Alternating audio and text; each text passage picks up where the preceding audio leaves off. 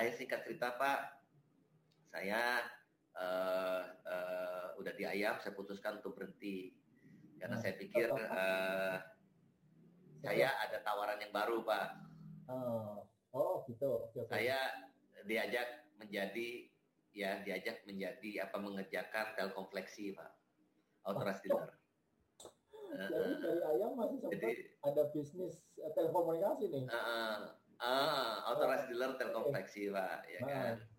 Singkat cerita akhirnya dari autoritas konveksi ini uh. saya juga menemukan kendala yang saya susah jawabnya masih begini Pak. Saya itu kan akhirnya saya juga berantakan akhirnya masih gini dengan yang cakatut ini hmm. ya sampai saya selalu ngomong gini sama tim saya ya kita lihat satu uh, hal yang yang yang tidak mungkin di mata kita tapi yang kuasa yang bantu kita semesta tadi kita bilang uh, hotel yang tadi bapak mention itu karena saya punya sahabat nasabah saya juga.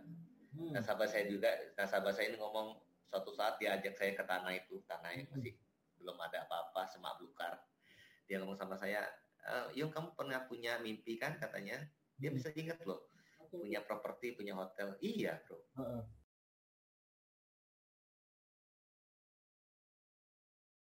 Oke, selamat pagi teman-teman ABA Talks. Senang sekali bisa ketemu lagi dengan teman-teman semua. Dan hari ini, seperti juga sesi-sesi sebelumnya kita akan eh, mendengarkan inspirasi dari sahabat, dari teman, dan dari inspirator-inspirator yang saya kenal yang pasti luar biasa dan banyak uh, inspirasi yang nanti kita bisa ambil. Nah, teman-teman, hari ini uh, saya menghadirkan seorang sahabat sekaligus inspirator saya, seorang pebisnis handal gitu ya, dan kita nanti akan banyak belajar bagaimana cara beliau membangun uh, bisnisnya bisa sampai menjadi seperti sekarang ini. Dan bagi teman-teman yang selama ini berpikir bahwa kalau saya mau menjadi seorang pebisnis asuransi harus memiliki background keuangan gitu kan, mengerti soal asuransi. Nah, narasumber kita kali ini, inspirator kita kali ini akan membuktikan bahwa ternyata itu keliru gitu. Nah, cuman kelirunya bagaimana dan sebaiknya bagaimana kita sampaikan selamat pagi untuk Pak Yung. Selamat pagi Pak Yung. Selamat pagi Mas Basri Ade. Wes. Ya, semangatnya. Saya senang nih semangatnya Pak Yung nih. Jadi yang bikin saya selalu semangat juga, nulah semangatnya. Yes. Oke, okay, Pak Yung, terima kasih yeah. mau sharing di uh, eh, BH Talks pada pagi hari ini. Teman-teman sudah tidak sabar pengen dengar nih inspirasi dari Pak Yung. Cuma saya akan coba gali tadi pertanyaan pertama. Pak Yung sekarang uh, menjadi salah satu leader dari sebuah agensi asuransi yang termasuk terbesar di Indonesia untuk sebuah perusahaan asuransi joint venture ya. Dan uh, tentu itu bukan perjalanan yang mudah, bukan perjalanan yang sederhana, pasti ada sejarahnya. Nah, pertanyaan saya, sebagaimana mungkin pertanyaan teman-teman yang lain, apakah Pak ini punya background sebagai orang di bidang keuangan nggak sih kok tiba-tiba bisa gitu membangun satu agensi asuransi yang sebesar seperti sekarang ini? Oke. Okay. Saya jawab ya Pak. Pertama terima kasih banyak untuk Pak Mas Basri. Pak Mas Basri Adi, wah lengkap ya. saya panggil Mas Basri Adi aja. Ya. Ini sahabat saya uh, luar biasa humble orang hebat tapi luar biasa banget ya kan. Saya tersanjung sekali boleh bicara di BHR Talks di Daulat untuk beliau diundang beliau untuk bicara. Ya, padahal saya juga masih banyak belajar Pak Basri. Dan saya sekarang banyak belajar dari Pak Basri Adi, Mas Basri Adi yang luar biasa ya. Jadi kita saling mengisi, luar biasa banget persahabatannya, indah banget. Nah teman-teman, kalau pertanyaan dari Mas Basri tadi, saya backgroundnya saya sekolah itu animasi pak. Komputer animasi grafik desain ya. Muka saya muka desain. Seniman dong dari, dari, kenapa pak? Lebih sebagai seniman dong sebenarnya. Iya pak. Seniman pak. Harusnya saya lebih bicara saya seniman mungkin gitu. Oke oke oke. Nah ceritanya bisa sampai apa nyebur ke bisnis asuransi gimana tuh Pak dari yang desain grafis gitu ya, yang pegangannya ngadepinnya komputer ya kan? Uh, uh. Kenapa kok bisa ke industri asuransi yang ketemunya orang kan itu dunia yang berbeda Pak? Ceritanya gimana itu? Saya uh, Panjang loh Pak, bisa dua buku ini. Nah, ini ada buku. dua bukunya. bukunya nggak jadi jadi. saya saya persingkat aja Pak. Uh, insurance bukan mimpi, bukan mimpi saya berkecimpung di sini. Okay. Dan saya percaya insurance bukan mimpi kebanyakan orang untuk bisa aktif di situ. Ya. Cuma insurance membuat saya menjadi saat ini. Insurance okay. membawa saya ke pengalaman yang luar biasa. Singkat cerita, singkat cerita saya lulus tahun 97 okay. dari Kanada Toronto oh. dengan sejuta idealismenya. Oke. Okay. Ya jadi udah tua, udah tua ya pak. dengan sejuta idealismenya, ya dengan sejuta anak muda punya mimpi, tapi ternyata 98 kerusuhan. Ah. Saya uh, awalnya tidak mau pulang pak, tapi orang tua saya mengendaki saya pulang. Saya udah kerja di Toronto wow. sebentar, tapi saya akhirnya pulang. Uh, kerjaan saya pertama di interview di salah satu TV swasta untuk di grafik desainnya. Saya memenuhi panggilan uh, mereka untuk interview. Singkat cerita saya di Jakarta pak, di Jakarta di stasiun terkenal banget pak, grup MNC. Uh, uh, tapi saya nggak memutuskan tidak jadi ambil karena saya takut mati muda. Bukan apa ya Pak, karena di dunia grafik desain itu saya lihat waktu saya di interview itu semuanya ngerokok Pak. Ya, dan ya. rokoknya itu di dalam ruangan tertutup Pak, ya kan? Dan mereka pakai komputer apa segala macam dengan santainya. Dan uh, kebetulan yang interview saya seorang ibu, seorang wanita dan rokoknya cukup kuat gitu. Jadi saya pikir enggak dah daripada daripada nanti saya mati muda, ya saya enggak dulu deh. Akhirnya saya apply di uh, anak muda ini apply di perusahaan di Bekasi pak. Namanya Indo Web web designer.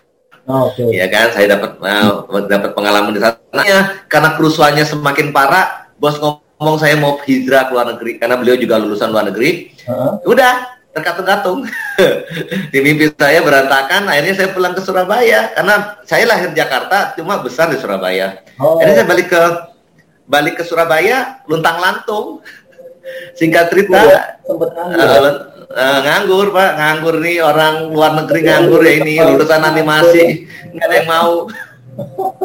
Aduh akhirnya nggak dihargai pak. Itu loh. Bicaranya grafik desain pada saat itu kalau animasi nggak ada harganya pak. Gitu ya? Mereka anggap iya sedih pak. Kita sampai sekarang tapi ya sudah. orang itu masih sekarang ya. kita menghargai uh, apa namanya creativity ya jadi cuma orang itu lihat bahwa eh, ini kan kayak gini harusnya gampang nih. Ngapain mahal-mahal kan orang masih banyak begitu. Itu dari ini itu. Setuju, Pak. Nah, betul, betul. Sampai sekarang sampai sekarang ya. Nah, sampai sekarang. Ya. Akhirnya singkat cerita saya apply Pak di uh, kebetulan mama saya ngomong ini dia punya temen gitu kan. Ya saya apply di perusahaan nah, hebat Pak. Dari animasi beralih ke uh, industri akan ayam, industri per ayaman. ayaman. per ayam, poultry, Pak. Bikin animasi tentang ayam enggak? Bukan. Enggak. saya diterima di uh, kebetulan saya belajar komputer basicnya juga ada di networkingnya, Pak. Oh, oke. Okay. Saya di networkingnya. IT-nya. Oh, ya, ya. IT, Pak. IT. Tapi karena IT-nya saya dikit, akhirnya saya jadi cuma tukang bersih-bersih komputer, Pak. tukang bersih bersih komputer. Jadi tiap hari itu, nah, iya, ya. buka CPU, ah. lab, hu tiup tiup tiup gitu. Wow. ya saya jalanin aja karena saya percaya semuanya baik. Dan singkat cerita, uh, akhirnya karena saya komputernya kan banyak pak, saya keliling keliling keliling, semua gedung itu kenal saya pak, baik oh. ya kan karena saya ya karena saya di luar sambil bersih bersih sambil ngobrol ya kan di akunting ya kan di ya, di ya. baik semua ya. Karena memang basically saya suka ngobrol. Uh, basically saya suka berteman gitu pak. Ya, ya, jadi ya. singkat cerita uh, sampai juga kadang kalau apa manajer saya mungkin lagi on duty ke mana saya yang biasa bantu apa gantiin gitu pak. Jadi ya biasa orang ngomong kan ngapain lu kerja? Orang gajinya segitu-gitu aja gantiin posisi yang lebih tinggi gitu kan. Kalau saya enggak. Saya percaya kalau saya dipercaya nanti kalau misalkan ada apa-apa saya dipercaya lebih dulu naiknya. Iya jadi betul, betul, jadi sikap-sikap itu yang saya percaya. Akhirnya singkat kita pak make it short saya tuh punya katalog dari salah satu perusahaan apa pecah belah di Surabaya hmm. terkenal. Teman saya kerja di situ saya dititipin katalog itu pak barang pecah belah Nah dia ngomong gini, ini kamu coba promosiin ke teman-temanmu kan kamu keliling-keliling. Akhirnya saya bawa katalog itu pak, itu saya jualin pak. Ada yang beli, ada yang beli rak sepatu, rak baju dari plastik itu pak, bangku segala macam. Dagangannya laris pak. Singkat cerita pak, satu saat kan saya pasti bawa barang itu pak pesan itu setelah jam kerja. Dan dikirim itu setelah jam kerja sore pak, sore hari. Supaya bos sudah pulang, nggak ada yang tahu. Ya, pada suatu saat waktu pengiriman itu barang itu penuh pak di lobi itu bos mendadak keluar telat pak. Uh, dia panggil, uh. saya saya nggak tahu pak. Uh. Tapi saya dengar dari HRD besokannya saya dipanggil SRD apa HRD manajernya. Uh. Dia ngomong, Yung kamu uh, itu barang-barang kamu ya? Iya pak. Kamu uh, dipanggil Big Boss. Wih, panggil Big Boss katanya. Waduh gawat nih katanya. Uh. panggil Big Boss. Singkat cerita dia ngomong gini Big Boss, mulai besok kamu tidak lagi di IT. Kamu saya tempatkan di posisi penjualan ayam potong. Jadilah saya jadi selesai potong Pak. Bayangin ya seorang IT ya kok animasi ya jadi sales ayam potong Pak. Aduh. Saya punya pangkalan itu di pasar basah Pak. Iya gara-gara tadi ketahuan jualan barang orang. Mungkin bosnya benar juga dari kalau jualan barang orang mendingan jualan barang gua dong gitu ya. Yes. Okay. Iya, benar pak. Karena ya. cara pandang jadi ini menarik juga. Dia tidak marahin saya. Uh, dia tidak marahin saya, tapi melihat potensi dan menempatkan di tempat yang mungkin tepat gitu. Benar, benar, benar. Jadi pelajarannya kalau kita punya tim yang uh, ini di, di penjualan nggak bagus, mungkin dia bagus di rekrut misalnya ya. Jadi kita harus me, me, melihat potensi ya. orang ya, tidak serta ya, betul, Pak. orang ya. Itu pelajaran. Betul, Pak. betul, Pak. Oke, okay, Menarik ya Pak. Nah, ini ini dari poin itu. Nah. Singkat cerita akhirnya saya karena bagus Pak penjualan karena saya ya ya saya ber, saya percaya pokoknya kalau saya dipercaya ya saya lakukan yang terbaik ya Gitu. Jadi saya kenal baik sama orang-orang, penjualan saya ayam potong itu naik, akhirnya saya ditugaskan di Bali. Oke. Okay. Pertanyaan ditugaskan saya, di Bali. Iya Pak. Yang saya kan tadi bapak kan nggak ada pengalaman jualan ya jualan barangnya teman tadi ya oke okay, gitu tapi kan secara itu sebagai profesi kan belum pernah di sini Pak jualan barang yang mengharuskan Bapak juga keluar dari lingkungan yang sama sekali juga Bapak nggak kenal pasar becek nih. Iya nggak Pak? Ya. Gimana yeah. Bapak pertama kali bisa masuk ke lingkungan pasar becek tadi? Di mana Bapak itu sama sekali nggak punya. Ya ini loh Pak, Bapak usaha luar negeri gitu loh. Masuk ke pasar becek. Saya bisa bayangkan hambatan psikologinya kayak gimana. Ini bagaimana cara Bapak dulu ngatasin tuh? Saya kok nggak tahu ya Pak, tapi buat saya karena saya mungkin uh, di luar negeri juga nggak kayak orang lain Pak. Saya terima beasiswa di tahun pertama, tapi memang nggak beas bukan full. Hmm. Terus uh, saya kerja sebagai di sana sebagai cuci-cuci, uh, merangkap waitress di restoran di sana untuk bisa saya bertahan. Uh-huh. Jadi bekal inilah membuat saya punya para cara para apa cara pandang itu berbeda mungkin. Saya pikir hmm ya pokoknya ya saya lakukan aja. Pokoknya hmm. saya tahu ini uh, akan meningkatkan saya punya apa namanya itu ya ilmu. Ya, ya saya dipercaya di sini hmm. itu anugerah. Just do the best aja. Itu aja gampang pak. Simple sih. Saya nggak pikir macam-macam ya nggak ngimpi. Karena saya pernah jadi saya pernah tahu rasanya itu uh, pulang kerja udah dimarahin bos ya sepatu saya pak pada saat itu karena saya bukan dari orang yang berkemampuan sepatu yang saya kerja itu udah udah nggak ada nggak ada solnya rata jadi balik balik saya kepleset jatuh pak di restoran uh-huh. karena buru-buru blak gitu gitu untuk nggak uh-huh. apa-apa malam hari saya pulang kerja sudah kadang nggak ada bis pak kadang-kadang saya jalan kaki dengan musim dingin karena saya yeah. sedih kadang longso tapi itu membuat saya kuat pak. nah waktu oh. itu ketika ditugaskan ketika ditugaskan di bidang-bidang ini saya pikir ya oke okay, sini nggak oke okay gitu. Ya, ya lakukan aja yang terbaik. Jadi dan saya percaya pak semua itu kan teman. Jadi kalau saya ke bawah pun di lapangan di bawah pun ketemu sama bakul ayam itu teman jadinya pak. Ya, mereka ya. ternyata lebih bisa menghargai pertemanan malah lebih tulus bicaranya gitu ya.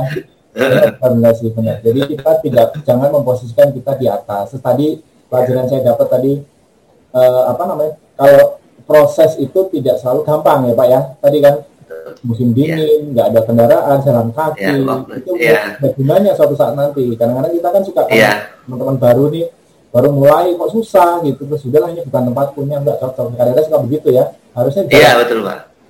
jalanin aja pak karena hmm. karena saya percaya ya kan kalau nggak diri kita hmm. kita ngerutu juga nggak menambah panjang hidup kita malah mungkin memperpendek. Iya, Jadi daripada menggerutu, lebih baik kita syukuri dan kita jalani sebaik-baiknya. Karena hmm. kalau kita setia pada perkara kecil, Tuhan kasih yang besar. Itu sudah pasti. Luar biasa, luar biasa, mantap. nah, dari Surabaya ke Bali sampai dengan hari ini ada di Bali ceritanya gimana tuh? Di Bali itu Pak karena kebetulan saya itu uh, kelihatan cukup prestasi. Mm-hmm. Terus mm. tapi saya karena kebetulan cerita singkat cerita ya Pak ada anak bos datang, anak bos itu karena lulusan sama-sama luar negeri dia pengen saya pindah oh. ke bagian divisinya dia di bagian pengadaan barang logistik. Singkat cerita ya kan, akhirnya terjadi konflik pak antara divisi uh, jual ayam potong tadi dengan uh, bagian logistik. Saling pengen saya bertahan. Udah oh. masalahnya udah sampai ke situ. Jadi karena bos lihat, wih gara-gara si Yung jadi masalah rame, lu pindah Bali deh. Oh, jadi gitu. saya dua dua raja ya kan berdiskusi, oh. saya akhirnya pelanduknya terpental ya, pak pionnya. Sebetulnya saya juga rada sedih sih karena saya nggak melakukan apa ya, tapi ya ditempatkan di Bali. Sekali lagi pak, sikap hat sikap itu penting. Hmm. Saya selalu ngomong kalau ditempatkan di Bali berarti saya masih bertumbuh sekolah saya yang baru nih. Karena Benar. saya percaya pak, Benar. hidup saya selalu percaya gini pak, dari TK ke SD, SD ke SMP, SMP ke SMA itu bicara naik kelas. Yes Betul. Betul ya Pak ya. Betul. Jadi kalau saya sekarang dipindah ya saya lagi mau naik kelas. Saya ya. belajar di kelas yang baru gitu ya. Pak. Benar benar benar. Enggak kita mau belajar dengan baik nggak di kelas yang baru kan supaya kita naik kelas lagi. Kan? Iya. Gitu. Iya kalau ke malah nggak tadi saya bilang nggak mau perpanjang hidupmu ah. malah mungkin hidupmu lebih suram. Iya benar benar benar. Jadi akhirnya gitu Bapak Sri. Kembali kembali terus Bali sampai sekarang? Di Bali 20 yang 21 tahun Pak sudah. Uh, berapa Pak? Berapa tahun Pak? Dari 2000, 21 tahun Pak ya. tahun ini. Udah jadi orang Bali dong itu berarti udah. Uh, made made selamanya. ya di Bali masih juga handle tadi uh, penjualan ayam potong atau sudah? Ya di Bali saya hmm. dari supervisor biasa akhirnya saya diangkat lebih tinggi lagi akhirnya saya memang ngatur uh, dari rumah potongnya, dari proses potongnya sampai penjualannya. Jadi saya belajar lagi tuh PR baru. Jadi ya banyak ilmunya saya juga kebetulan karena saya bisa bahasa Inggris. Hmm. Seringkali saya disandingkan dengan orang-orang ahli ayam yang didatangkan perusahaan oh. menjadi peterjemah. Yaitu jadi saya somehow jadi ahli ayam, Pak. Iya, iya, iya, iya, iya. Ya. Meskipun nggak sekolah. Iya, iya, iya ya itu blessing in disguise nah, itu artinya bahasa ya, Inggris yeah, blessing in disguise karena pernah sekolah di luar negeri bukan karena belajar mm-hmm. pengen bisa bahasa Inggris gitu ya nah, nah, nah. karena bosnya nggak bisa bahasa Inggris jadi kalau setiap kali ada tamu Yung ada tamu Yung gitu kan. Nah yang datang ini kan orang-orang jago pak perayaman. Iya kan? Iya. Nah, jadi saya kadang-kadang spend waktu bisa dua minggu pak sama mereka. Jadi pinter pak saya. Oke, okay. nah terus mana Pak ceritanya? Dari ahli perayaman, apakah langsung masuk ke industri asuransi atau gimana ceritanya? Kan ini udah ekspor nih ayam, harusnya jadi peternak ayam mungkin? Saya, saya lupa, saya itu datengin seorang uh, tekan gereja. Uh -uh. Dia tahu saya, orangnya sudah meninggal Pak. Okay. Sudah nggak ada, ya mendadak karena jantung juga. Hmm. Dia itu ngomong sama saya, Yung, ikut yuk uh, acara uh, kalau sekarang di kita tuh EOP ya, mungkin business opportunity seminar lah gitulah ya. gampangnya. Saya waktu itu kan pangkat saya lumayan tinggi pak, gaji ya saat itu lumayan lah. Ah. Ya, tapi saya jujur pak, gaji itu nggak uh, nggak cukup pak karena kartu kreditnya luar biasa utangnya. jadi jadi hidup tuh karena karena kemurahan kartu kredit pak. Iya iya. iya. Itu masalah singkat cerita singkat sebenarnya masalah nasional juga. Singkat cerita Pak, nasional ya. Jadi itu ngikat Pak, percuma. Akhirnya dia ngomong gini, kamu datang aja dengerin, ini mungkin bagus buat kamu, ya kan? Apa nih bilang apa? Dengerin aja nggak apa-apa kan begitu Pak. Ya, Akhirnya ya. saya datang Pak.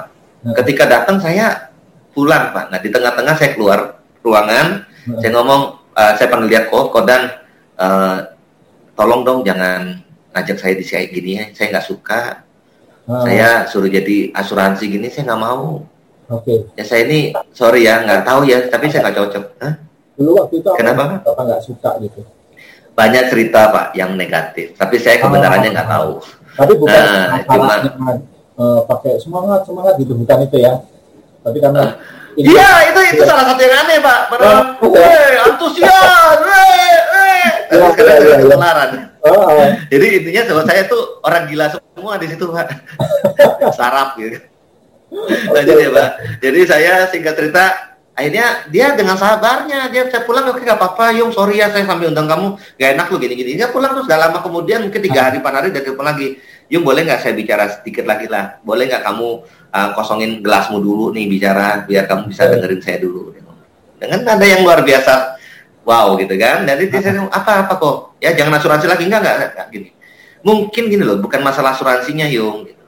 mungkin ini adalah cara Tuhan untuk membuat kamu bisa pulih dari secara keuangan. Loh kok dia tahu masalah keuangan bingung kan saya oh, kok tahu gitu eh, tahu dari mana? Wah ini psychic nih. Singkat cerita akhirnya dia ngomong kayak gini deh.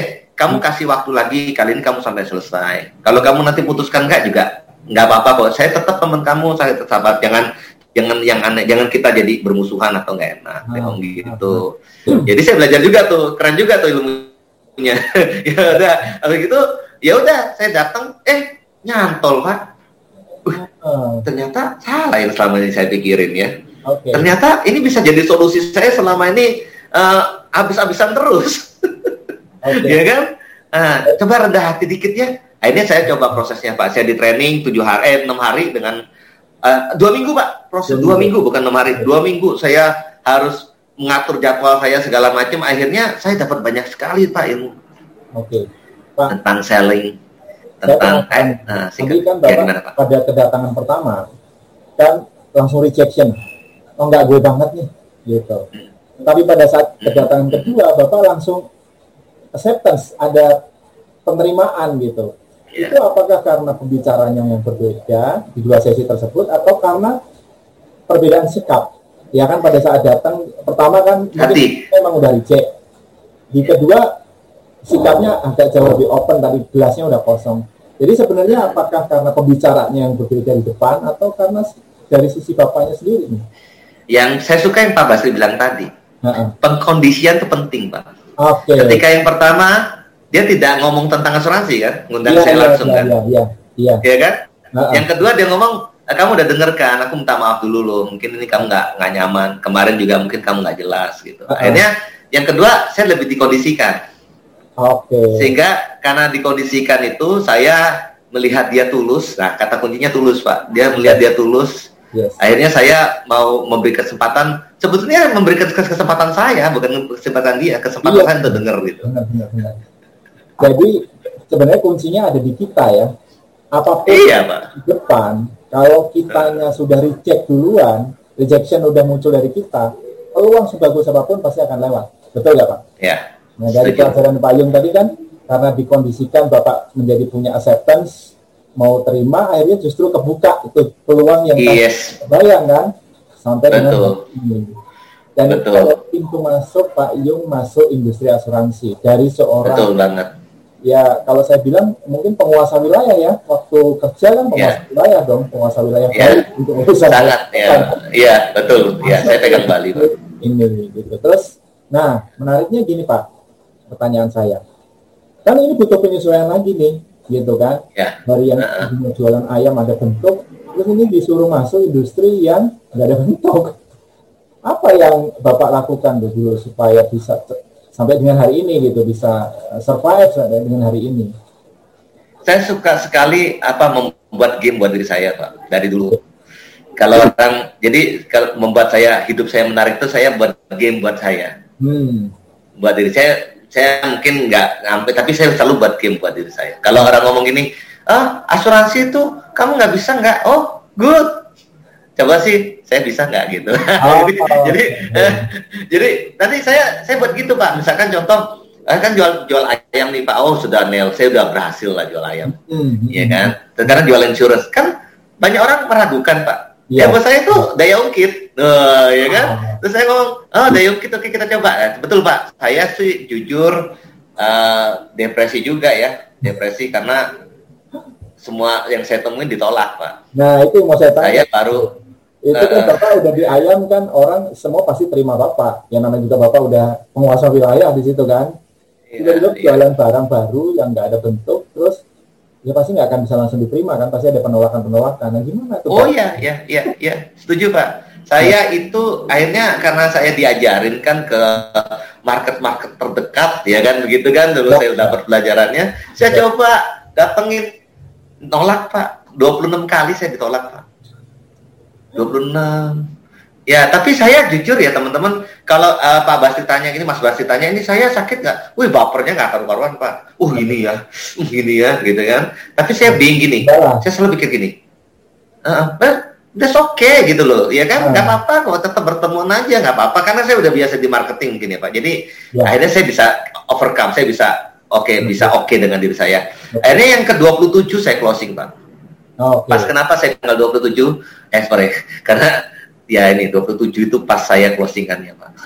Nah, enggak, 27 kali. Jadi kalau dia ke 27 kan saya catat Pak, saya tolak apa saya bilang ke 27 saya closing yang pertama 500 ribu.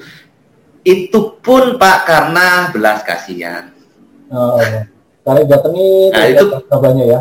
Nah, karena tapi belas kasihan yang masuk akal karena saya waktu itu bicaranya begini Pak, waktu itu saya belum terima uang warisan apa apa ilmu warisan saya belum terima Pak. Cuma saya punya tahu Taunya begini, kalau orang Bali, orang Chinese punya adat kasih anak laki. Nah, bapak ini ya kan punya satu laki, dua perempuan. Oh. Anaknya. Saya main ngecap aja Pak begini, saya karena saya gimana ya supaya dia menarik ya. Saya uh. punya ide aja Pak, selontar aja begitu, ya kan? Uh. Saya ngomong gini, Pak, kan anak semua kan buat anak bapak yang laki. Yeah. Boleh dong Pak, ya ini uh, bukain polis dikit Pak untuk anak yang perempuan buat dia nanti ingat bapak karena anak perempuan ini juga perhatikan orang tuanya. Eh masuk tuh pak. Itu itu dan akhirnya dia closing ratus padahal saya nggak ngerti luar sih pak. Coba bicara main spontan aja ya, gitu. ya. jadi saya hot button ya. Hot button dia ya, adalah saya, anak perempuan. Yang secara adat nggak ya. dapat. Warisan ya. Betul. Pas. pas. Singkat cerita ya itu pak itu itu menarik. Karena saya jadi belajar gini. Oh ternyata yang menggerakkan itu ya tadi yang menggerakkan itu bukan idenya tapi ada emosionalnya. Emosional betul, betul. ya gitu pak. Betul. Nah Pak Yung uh, tadi kan Pak Yung cerita bahwa Pak Yung di ayam kemudian di insurance gitu. Apakah dulu sempat dikerjain bareng-barengan gitu apa double job gitu atau langsung sudah saya putusin saya mau masuk ke sini. Apa yang dulu Pak Yung lakukan? Saya dulu tetap di ayam Pak. Oh, saya nggak mau full timer nggak oh, pernah nggak pernah mau itu nggak. Oh. Ayah singkat cerita Pak, saya uh, uh, udah di ayam, saya putuskan untuk berhenti karena oh. saya pikir uh, saya ada tawaran yang baru Pak.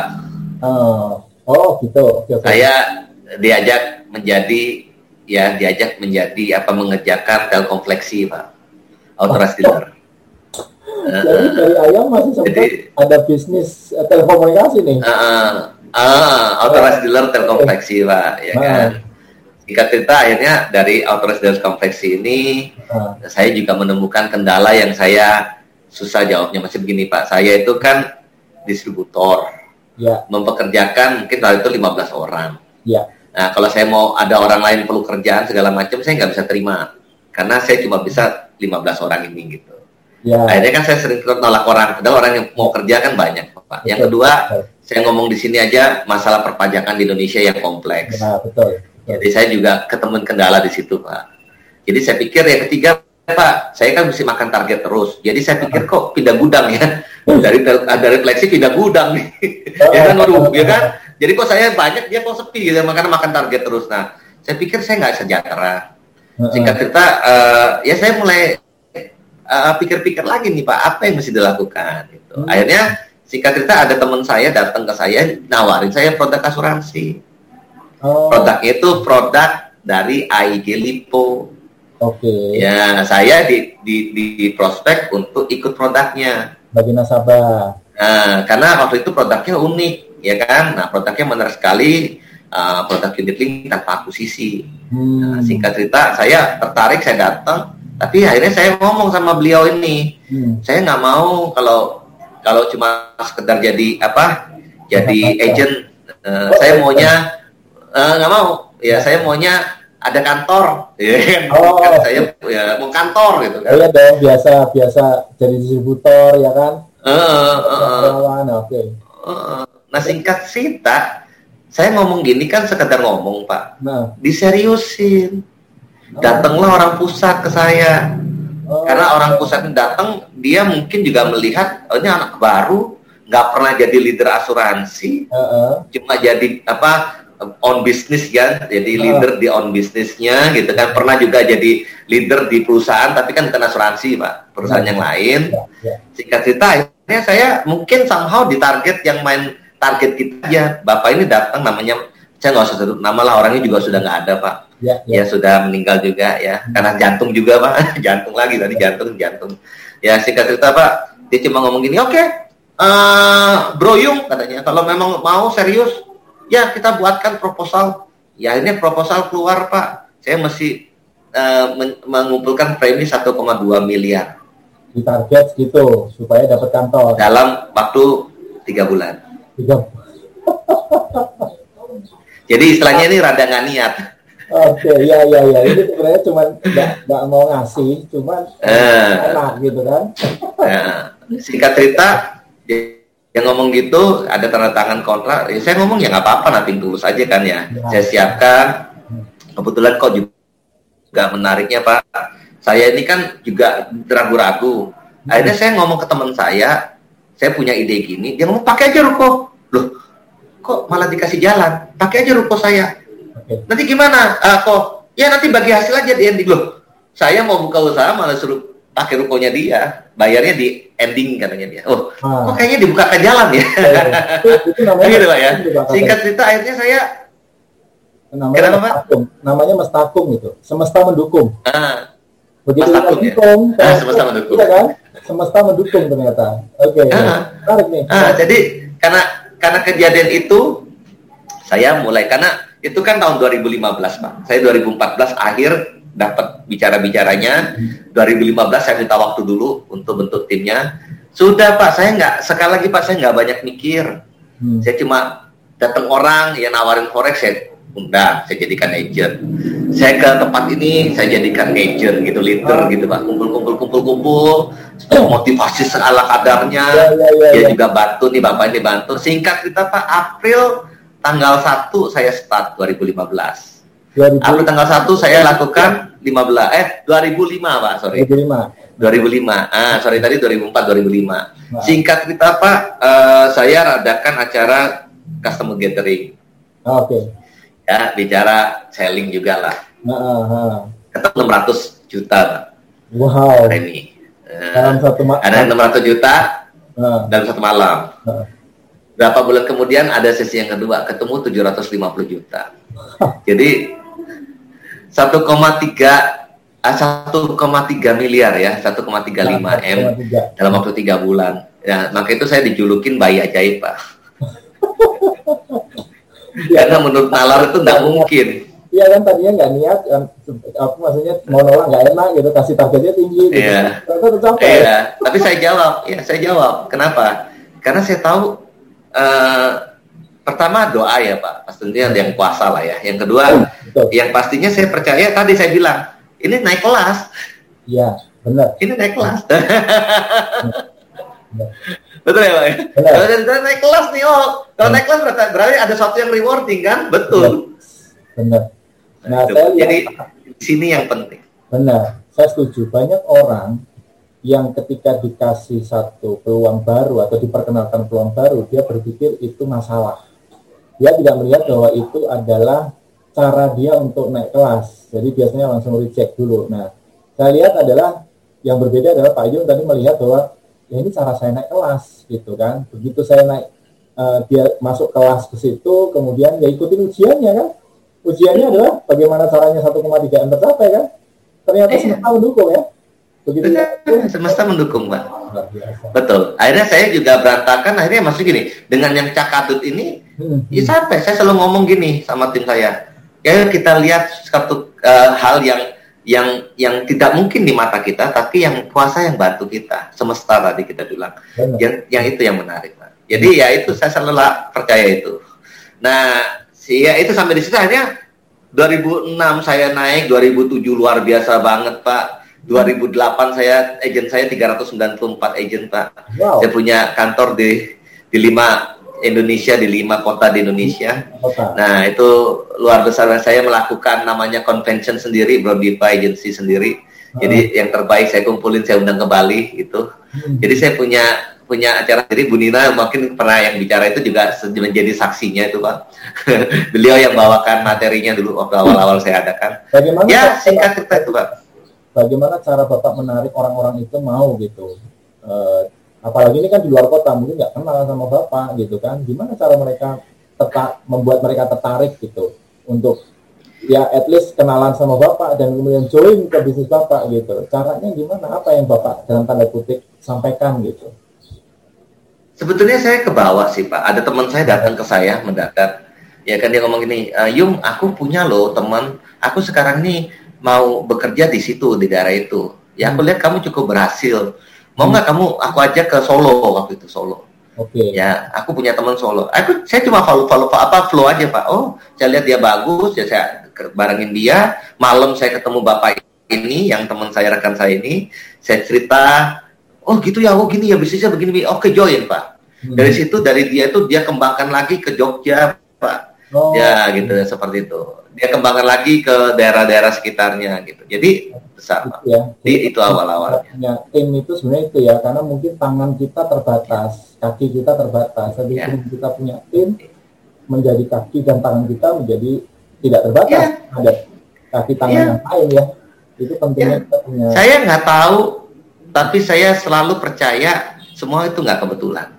Yes. Jadi saya ke situ saya lakukan. Intinya saya cuma tahu pak, saya cuma tahu satu hal saya lakukan yang terbaik yang saya bisa lakukan dari saya. Okay. Okay. Masalah yang ke depannya saya nggak tahu. Jadi saya cuma lakukan yang terbaik, saya presentasi yang terbaik, saya kasih motivasi yang terbaik, saya ngomong transparan padanya, yeah. itu lumayan menarik buat mereka. Akhirnya terjadi hubungan bisnis, akhirnya growth growth besar pak, luar biasa banget. Jadi saya lakukan rutin, mereka kerjasama dengan saya, IOP ya, saya uh, terus berpikir bagaimana kembangkan bisnis. Jadi ya otomatis jadi besar. saya nggak ngerti gimana, tapi kok yang growing gitu. Ya Pak ya, karena kita nggak punya kuasa atas hasil ya. Ya kan jalan ya. prosesnya karena kita nggak punya kuasa atas ya. hasil ya. Itu prosesnya ya. ya. Yes, betul. Prosesnya. Betul Pak Bas. Disuruh mereka Ini kesimpulan Pak Bas luar biasa banget. saya mencoba menyimpulkan dari Pak Yung nih, jadi supaya kita semua mudah untuk kita memahami kan bahwa ternyata kalau yeah. dalam prosesnya hasilnya juga pasti sampai bahwa hasil nanti besar atau tidak itu urusan yang di atas kan gitu. Ya. Yang penting ya. kita jalani proses. Menarik. Uh, tapi saya percaya, saya percaya Pak kalau kita rajin tangannya, yang di atas tadi pasti berkatnya luar biasa. Yes. Yang penting rajin tangannya. Yes, yes. Ya betul Pak, saya, saya setuju lah. Saya sangat sangat setuju lah. Itu. Karena yeah. saya pernah diajarin begini, doa tanpa usaha itu kosong. Iya. Ya kan? Tapi usaha tanpa doa itu sombong. Sombong. Ya kan? Cuma usaha iya, betul. nggak doa, sombong. Hmm, tapi yeah. kalau doa aja tapi nggak ada usaha, ya ngomong kosong gitu kan? Iya, betul. Sangat setuju. Gitu. Sama, Pak. Sama. Pak Yung tuh. Sampai dengan 2000, jadi berdiri tahun 2004 sampai dengan hari ini. Jadi kurang lebih di industri sudah 17 tahun. Ya, Pak. Ya di AIA ya Pak? Di AIA bersama dengan AIA bersama AIA ya. dan tetap mempertahankan prestasinya sampai dengan hari ini. Dan itu kan saya yakin tim juga keluar masuk keluar masuk. Tapi bagaimana caranya ya. Bapak bisa memotivasi tim tersebut terutama yang memang sudah stay dari awal gitu ya untuk tetap yuk kita dalam satu barisan. Gimana cara Bapak memotivasi teman-teman ini gitu? Saya jujur Pak mengalami pasang surut juga Ya, kalau uh, 394 2008 isu terpanjang paling hebat adalah pada saat itu namanya EIG uh, nyaris bankrupt, okay. mau bangkrut. Yang ya, jadi, di bailout ya. Ya, akhirnya kan di bailout itu Pak. Dan jadi saya udah bisa menyaksikan secara kacamata kalau sampai mau bankrupt tuh siapa sih yang turun tangan itu kan kejadian. Ya, tapi singkat cerita karena satu dan lain halnya tim saya berantakan Pak. Hmm. Jadi mimpi saya yang udah itu nggak tahu bagaimana just berantakan, ya, ya kan. Jadi eh, saya cukup di masa yang terpuruk gitu, termasa yang sedih. Setelah... Tapi kesedihan kan nggak boleh lama-lama. Ya. Betul betul. Ya. Itu perjalanan setelah empat tahun bisnis ya kurang lebih 2004 2008. Iya. Pak. Hmm. Jadi hmm. sudah sam pernah sampai di puncak tiba-tiba uh, apa namanya merosot lagi gitu. Oh iya. Nah, yeah. Apa yang bapak lakukan untuk bangun lagi? Kenapa enggak udahlah tinggalin aja lah ini bisnis kayaknya enggak bener nih. enggak sih Pak, saya cuma pikir ya udah ini kan awal ya. Kalau uh, saya selalu dapat dapat masukan sukses bisa diulang. Yes. Sukses bisa diulang gitu ya sukses kan. Uh, uh, jadi saya pikir ya udah ulang aja. Sudah punya polanya. Uh, nah, betul. Lanjut aja. Akhirnya saya lanjut lagi nggak bisa sebesar yang lalu tapi ya akhirnya survival ya singkat cerita akhirnya juga karena ada satu dan lain halnya ya kan kendala internal juga perusahaan akhirnya berantakan lagi mimpi yang kedua. Ya saya nggak mungkin nggak bisa ceritasin tapi ya akhirnya nggak terjadi lagi. Singkat ya. cerita ada berapa kali akhirnya saya mengambil kesimpulan next time kalau saya uh, sekarang ini yang saya pegang ya adalah ya sudah. Saya uh, intinya saya bisa pegang orang-orang yang sefrekuensi. Yes Ya, saya kesimpulan gitu, ya kan? Kalau yang saya pilih aja, ya saya selalu bilang ini, kalau kalian sudah nggak cocok, ya memang tidak bisa lagi ya, ya nggak apa-apa. Ya kamu mungkin nggak, belum belum kita belum bisa bekerja sama. Jadi tadi ada, saya belajar ada mungkin ada faktor no, nggak lakukan. Dulu saya man, ya, oke oke oke oke, ternyata ya itu nggak bisa. Jadi sekarang saya belajar ya udah. Akhirnya saya punya tim ini nggak terlalu besar, cuma solid gitu. Solid satu frekuensi tadi ya satu, satu frekuensi penting ya. Satu nah, saya selalu bilang gini dari pelajaran saya yang akhirnya negatif ya bukan berarti kamu jelek ya tapi yang mungkin kamu tidak cocok lagi ya kamu silakan ambil. Ya maksudnya ya oke lah mikirkan hal-hal yang lain yang bisa dipikirkan ya, gitu. betul, ya betul. jadi saya nggak pernah gitu. jadi itu pak pelajarannya tidak semua orang harus sukses sama kita kan mungkin dia bisa cari kesuksesan di tempat yang lain ya pak tapi yang menarik tadi yeah. pelajarannya adalah dari Pak Yung bahwa uh, bisnis itu atau usaha ya kita memang tidak bisa selalu berharap akan selalu lancar. Pasti akan ada ya ujian, sandungan. Ya. Tapi tadi Pak Yung kan saya kasih tahu bahwa ujian itu adalah simbol ketika kita mau naik kelas. Jadi ya sudah jalanin aja. Berarti ketika kita habis ujian, yeah. kita naik kelas kan, makin pintar kan pasti kan. Oh jangan yeah. diulang lagi. Yeah. Ya, yeah. Pak. Nah, saya satu hal yang menarik Pak, ada kata-kata yang saya pegang sampai sekarang.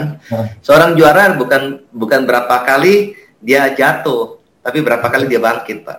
Yes. Jadi orang juara ya champion bukan berapa banyak dia jatuh, tapi berapa kali dia bangkit dari dari kegagalannya itu, itu. dan ini membuat dia jadi lebih hebat. Iya. Benar, benar, benar, Setuju banget. Dan itu yang membuat uh, sampai dengan hari ini setelah perjalanan 17 tahun timnya Pak Yung tetap bisa solid, tetap bisa berprestasi lah ya eh, dan menjadi salah yeah. satu tim yang bisa jadi panutan lah ya saya kira kalau di ayah finansial ya. Nah Pak Yung masih belajar Pak. luar biasa banyak lah ini dapat banyak banget nih saya. Terus ini Pak Yung, saya lihat Pak Yung kan dengan segala pengalaman, dengan segala tadi jatuh bangun di bisnis gitu ya, dan uh, saya lihat juga apa di tim juga sudah seperti tadi ya solid dan tetap berprestasi. Tapi Pak Yung masih tetap melakukan activity bisnis yang lain saya lihat gitu ya. Nggak cuma berhenti di ya sudah aku udah mapan nih ngapain aku capek-capek? Kan kalau mau pilihan itu diambil kan bisa aja kan Pak ya tiba tiba udah jalan gitu ya. Udah saya santai-santai di rumah aja kayak di pantai eh, Bali banyak pantai lah ya tapi mungkin teman-teman belum tahu bahwa Pak Yung ini juga pengusaha properti. Beliau juga memiliki dan mengelola sebuah hotel. Nanti teman-teman uh, apa namanya bisa menginap kalau ke Bali menginap di hotel beliau. Ini sekalian promosi boleh Pak? Please. boleh, thank you. Uh, apa hotelnya? Saya takut salah ngomong gitu ya. Uh, kemudian juga uh, menjadi advisor ya saya kira ya, di sebuah BPR yang masuk kategori terbesar gitu ya.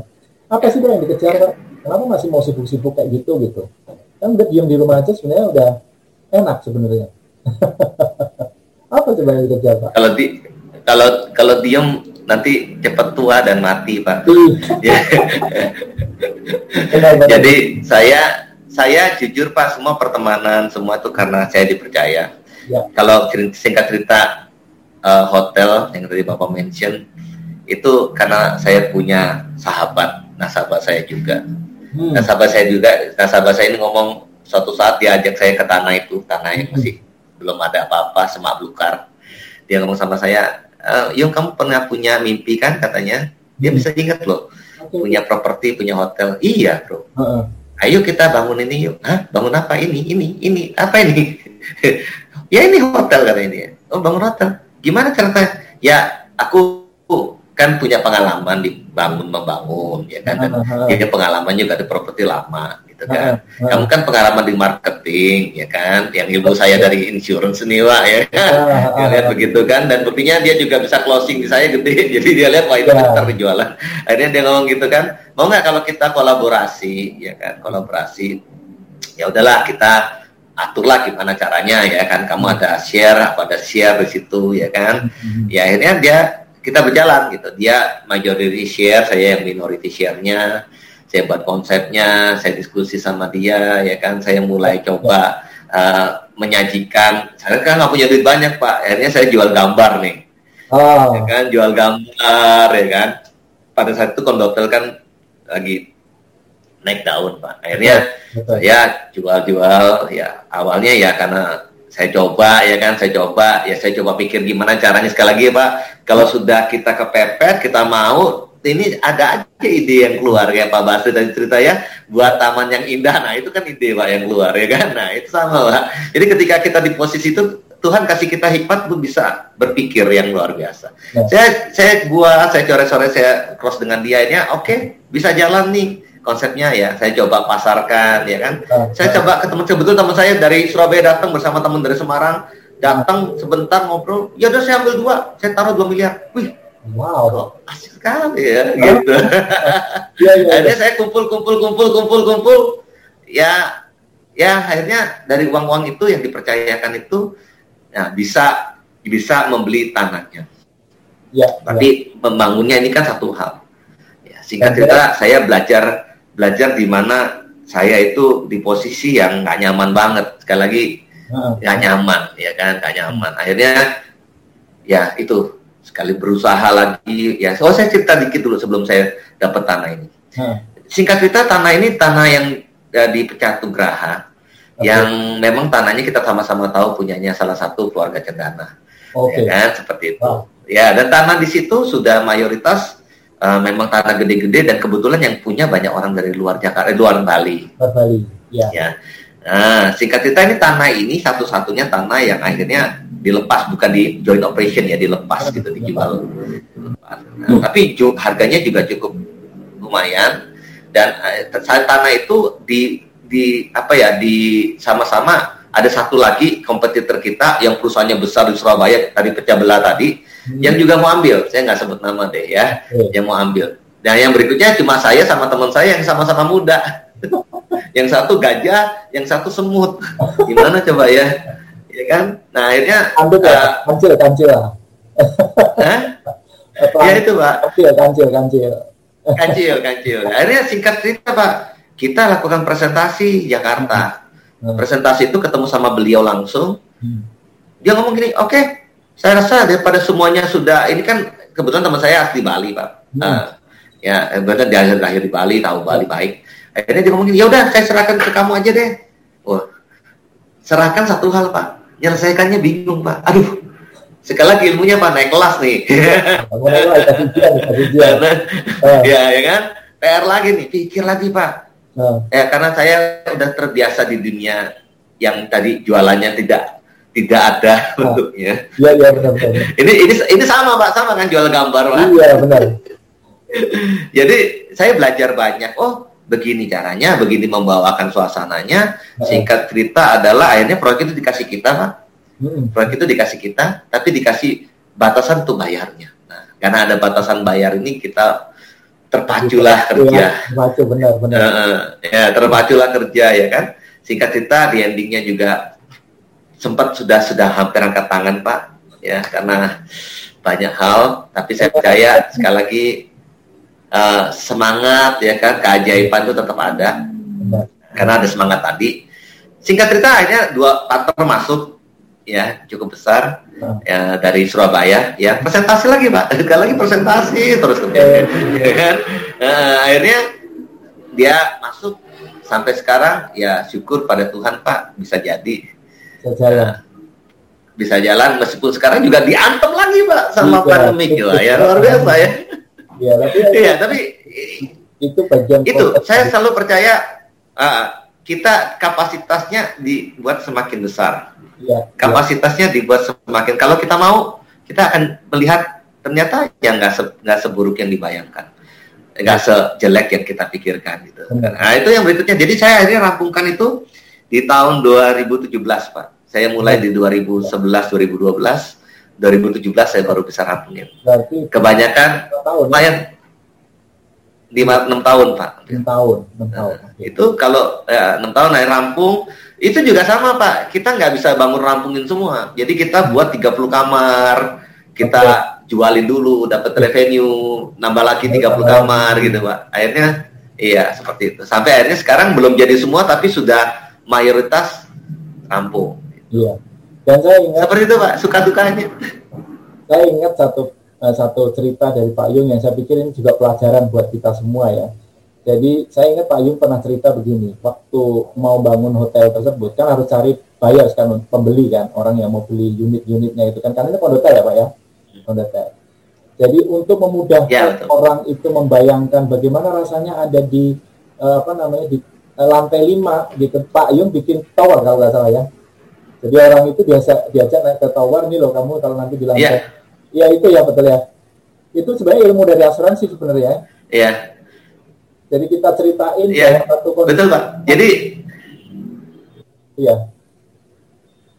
Iya, betul, Pak. Betul, Jadi ya? saya saya itu betul, Pak. Jadi saya sekali lagi saya saya karena saya biasa ya, maksudnya konsepnya adalah begini. Hmm. Uh, kan strategi, Pak, sekali lagi. Ya, Kalau sales itu kan is about uh, art seni.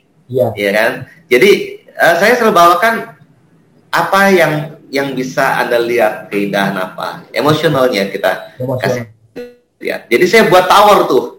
ya betul, tower belum bangunan tapi buat tower sampai lima. Uy, udah ya ada golf, oh. ada lapangan apa, ada iya. uh, pantai, Benar. ada airport gitu kan. Habis itu saya bawakan lagi satu hal yang menarik, Pak. Saya bawakan gini. Hmm. Kamu kan sudah, kamu ibu mungkin bapak mungkin ada koleksi barang mewah kan? Kalau mungkin orang kaya ada koleksi Rolex, yes. ya kan? Uh, ada koleksi berlian, ya kan? Properti juga mungkin di mana-mana, gitu kan? Saya ngomong kan. Nah, coba Bu Pak, ini kan salah satu apa ya? Salah satu koleksi Pak, di mana hmm. properti ini, ya kan? Di lapangan golf, mungkin Bapak belum punya. Uh -uh. Jadi itu Pak yang saya lakukan. Iya iya iya. Akhirnya uh, ilmu asuransi banget ya, karena kan asuransi kita juga bentuk, kita cerita kan, ini loh nanti kalau cerita. jadi kayak gini, kalau kejadian yeah. kayak gini, ya kan orang kita minta yeah. kan kan? Luar biasa yeah. ya. Saya ingat terus Pak cerita Bapak bangun tower itu sampai sekarang nggak lupa. Iya Pak, idenya sih ada aja kan kepepet Pak, ke teknologi. Iya, oh nggak mau kepepet gitu. Nah. Akhirnya rampung Pak, uh, syukur di tahun 2017 sampai sekarang masih pandemik ini sampai 2021 masih berdiri Pak. Ya, ada yang lain pada saya masih berdiri, saya ngomong sudah berdiri aja nggak apa-apa meskipun jam kerjanya dikurangin. Ya. Tapi ya karena kita tidak pernah tutup Pak consistently, sekarang kita punya tempat malah dilihat untuk acara-acara yang memang sifatnya uh, perlu tempat gitu ya secara ya, ya, ya. terbuka ya kan mesti memperhatikan prokes dan segala macam. Tapi ya akhirnya mereka kita karena kita tidak pernah tutup, jadi kita jadi pilihan utama untuk ya. acara-acara pemerintah Pak. Benar intinya balik lagi ini pelajaran juga kalau kita punya bisnis seburuk apa pun selama kita masih yakin bahwa itu akan menghasilkan jangan berhenti ya pak ya. Ya naik sepeda ya. Meskipun rugi loh pak. Hah? rugi pak.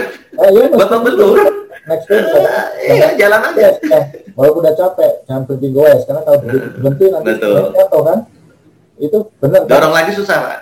Ah, nah. itu lagi susah gitu. Perlu momentum. Nah, betul. Momentum itu betul. Nah, momentum itu susah menggerakkannya, Pak. Iya, Pak Yung nih udah 45 menit nih kita ngobrol. Ini pertanyaan terakhir nih. Oh, wow. iya, Pak. Nggak berasa. Iya. Kita ngobrol biasanya nggak berasa, teman. Nah, uh, saya lihat kan Pak Yung juga aktif di uh, satu BPR yang saya kira cukup uh, termasuk terbesar lah di Indonesia gitu ya. Uh, apa yang Bapak uh, lakukan di sana dan apa connectionnya dengan bisnis Bapak yang lain termasuk dengan di asuransi? Kenapa masuk ke sebuah bank perkreditan rakyat gitu? Yang bisnis itu kan ya apa namanya retail ya kan main dengan mungkin uh, uh, uh, pengusaha kelas menengah bawah gitu. Apa mission yang Bapak mau lakukan dengan DPR ini sebenarnya? Saya itu bersyukur Pak. Sekali lagi saya yang ini saya respect Pak Alex P. Chandra. DPR-nya Lestari, saya sebutkan aja Pak. Ya, respect ya. banget karena beliau salah satu yang saya lihat, uh, saya belajar dari hidupnya. Okay. Jadi beliau itu uh, saya kenal udah lama dan orangnya sangat resist terhadap dunia insurance karena karena dia nggak ya itu intinya dia bukan rasis gimana ada pandangan-pandangan akhirnya dia ya. juga nasabah saya dia sering kali kan jadi nasabah saya singkat cerita dia akhirnya melihat mungkin semangat saya dia hmm. pengen memperbarui uh, apa namanya dia karena orangnya visioner ya. jadi dia pengen, pengen membarui uh, banyak hal di dalam BPR BPR-nya dan saya lihat ya mereka mungkin dia lihat saya salah satu kandidat, kandidat yang cukup menarik untuk diajak bekerja sama Nah, akhirnya saya dipercaya untuk mengenerate sistemnya, Pak. Sistem okay. uh, eh, gimana pola uh, konseptor marketingnya yang menarik. Ya. Nah, di 2019 sebelum pandemi, sistem ini ternyata uh, cukup meningkatkan uh, omset perusahaan. Hmm. Jauh, Pak. Jadi saya di situ bagian saya. Saya dipercaya untuk mengembangkan ini dan saya bersyukur Pak diberi kesempatan sama beliau untuk melihat hal baru yang saya pelajari dan kebetulan tim saya di sana juga tim-tim hebat anak-anak muda yang keren-keren banget. Jadi ya. ya saya pikir itu kesempatan. Sekali lagi saya berarti diberikan kesempatan untuk uh, belajar kan ilmu baru juga pak. Nah, hmm. jadi jadi saya kombinasikan dengan ilmu saya yang saya dapat di insurance, ya. saya kombinasikan dengan uh, perbankan yang dia punya. Nah, sinerginya jadi bagus banget pak. Makin kaya ya. Jadi sebenarnya eh? kaya itu nggak harus uh, punya mercy banyak ya Pak ya punya mercy satu pun sebenarnya udah cukup ya yang ini kayak ilmu juga ya bisa ya karena bicara bicara cukup kan nggak pernah cukup Pak Bas. Tapi ya. kalau saya bilang uh, hidup karena sekali lagi kan ada kata-kata Pak uh, hidup tiap hari ya. mati sekali. Kali. Ya hidup tiap hari itu mesti harus dinikmati, dienjoy, dimaksimalkan kan gitu Pak. Hmm. Saya saya uh, mungkin saya lihatnya gini Pak, saya lihatnya gini. Saya selalu ter apa namanya terinspirasi dengan sosok juga yang kata yang saya suka. Jadi gini, kalau saya lagi down pak, saya hmm. suka uh, lihat apa YouTube motivasi, baca buku dan untuk membuat saya belajar juga ya. Salah satunya dengerin Pak Basu bicara ya, itu salah satu yang motivasi juga. Jadi saya ceritanya. Uh, saya tahu yang kita sama-sama tahu uh, Steve Jobs kan. Yes dia akhirnya juga meninggal dunia juga hmm. kan. Nah, dia pernah bicara di sesi Anda bisa lihat di YouTube ya. Dia dia bicara di dalam uh, dia punya pidato itu dia ngomong gini. Salah satu kebenaran yang paling yang menarik adalah kematian.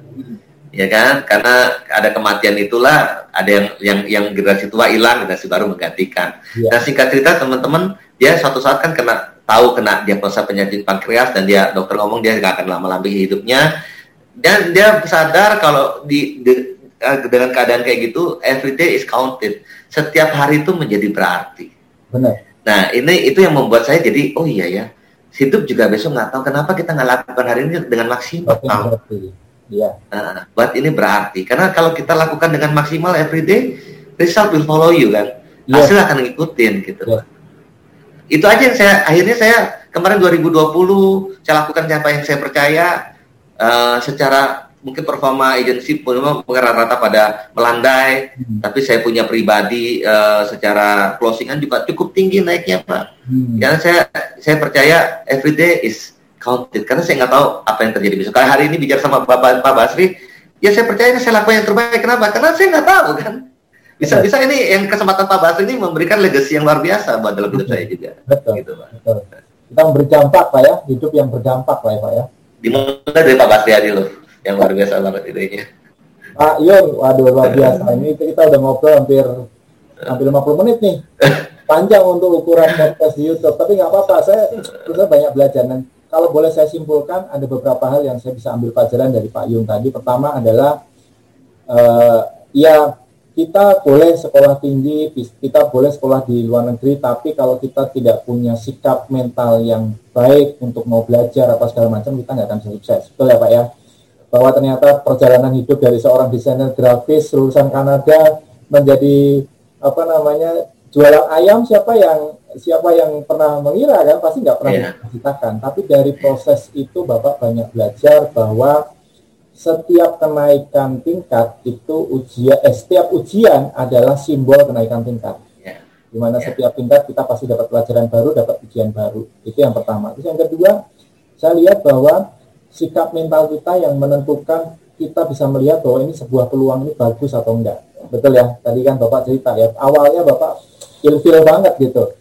Tapi begitu sikap mentalnya diubah sedikit, ternyata bisa menjadi bisnis yang tidak cuma memberikan uh, pendapatan ya, tapi juga teman sahabat yang banyak ya yang luar biasa dan bahkan beberapa sudah menjadi mitra bisnis kan di hotel di BPR ini klien semua. Iya iya iya ya.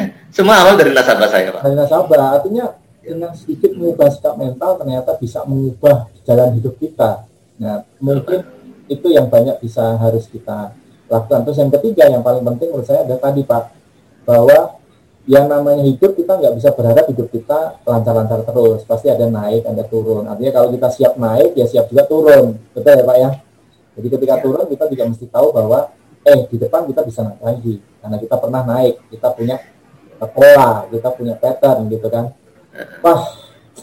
Kalau kalau saya bilang pak saya Pak Basri. Ya. Kalau tadi Bapak naik turun itu saya tambahkan dikit ya Pak. Ah, iya Pak. Itu grafiknya naik turun naik turun naik tapi trennya naik Pak. Nah. Saya ulang ya. Naik turun naik turun tapi trennya naik gitu. Itu yang penting. Jadi kita memang harus iya. uh, apa namanya membaca tren juga. Jangan sampai kita naik turun naik turun tahu-tahu kita turun nyungsok gitu. Iya. Nah, Jadi harus pastikan Pak. Pas karena apa saya suka di dunia ini nah. yang mungkin terakhir ya Pak karena karena saya terlatih jadi buat planning pak naik turun naik turun wajar ya pak hmm. jadi tapi semua kan mesti direncanakan pak yes. karena sering kali saya selalu bilangkan mungkin pas Pak Barsi juga tahu yeah. kalau kita gagal merencanakan ya pasti kita rencanakan untuk gagal gitu kan iya benar benar benar penting punya perencanaan gitu ya termasuk yeah. keuangan nah itu pak yang itu itu maksudnya korelasinya bapak tahu lah ya. Ah. oke okay. Pak Yung terima ya, kasih ya, banget waktunya. Luar biasa sharingnya pada pagi hari ini. Saya kira teman-teman di BATO juga banyak dapat inspirasi. Uh, ini karena waktu jadi kita nggak bisa berpanjang lagi. Nanti kita akan mungkin bikin session berikutnya Pak Yung banyak yang pengen saya pengen yeah. dari Pak Yung nih pengalaman pengalamannya gitu kan? Next kita bikin video lagi. Semoga nggak kapok ya Pak Yung Enggak, enggak, enggak. Uh, Pak Basri tidak akan kapok. Oke. Okay. Baik teman-teman Biar Talk, saya kira uh, kita akhiri podcast kita pada pagi hari ini. Kita dapat banyak sekali pelajaran dan semoga pelajaran itu bisa membantu teman-teman semua meraih kesuksesan. Akhir kata ya, seperti biasa, Pak Yun terima kasih dan sukses. Terima kasih Pak Basri. Kita semua. Thank you banget. Thank you Pak. Bye. Thank you. Thank you.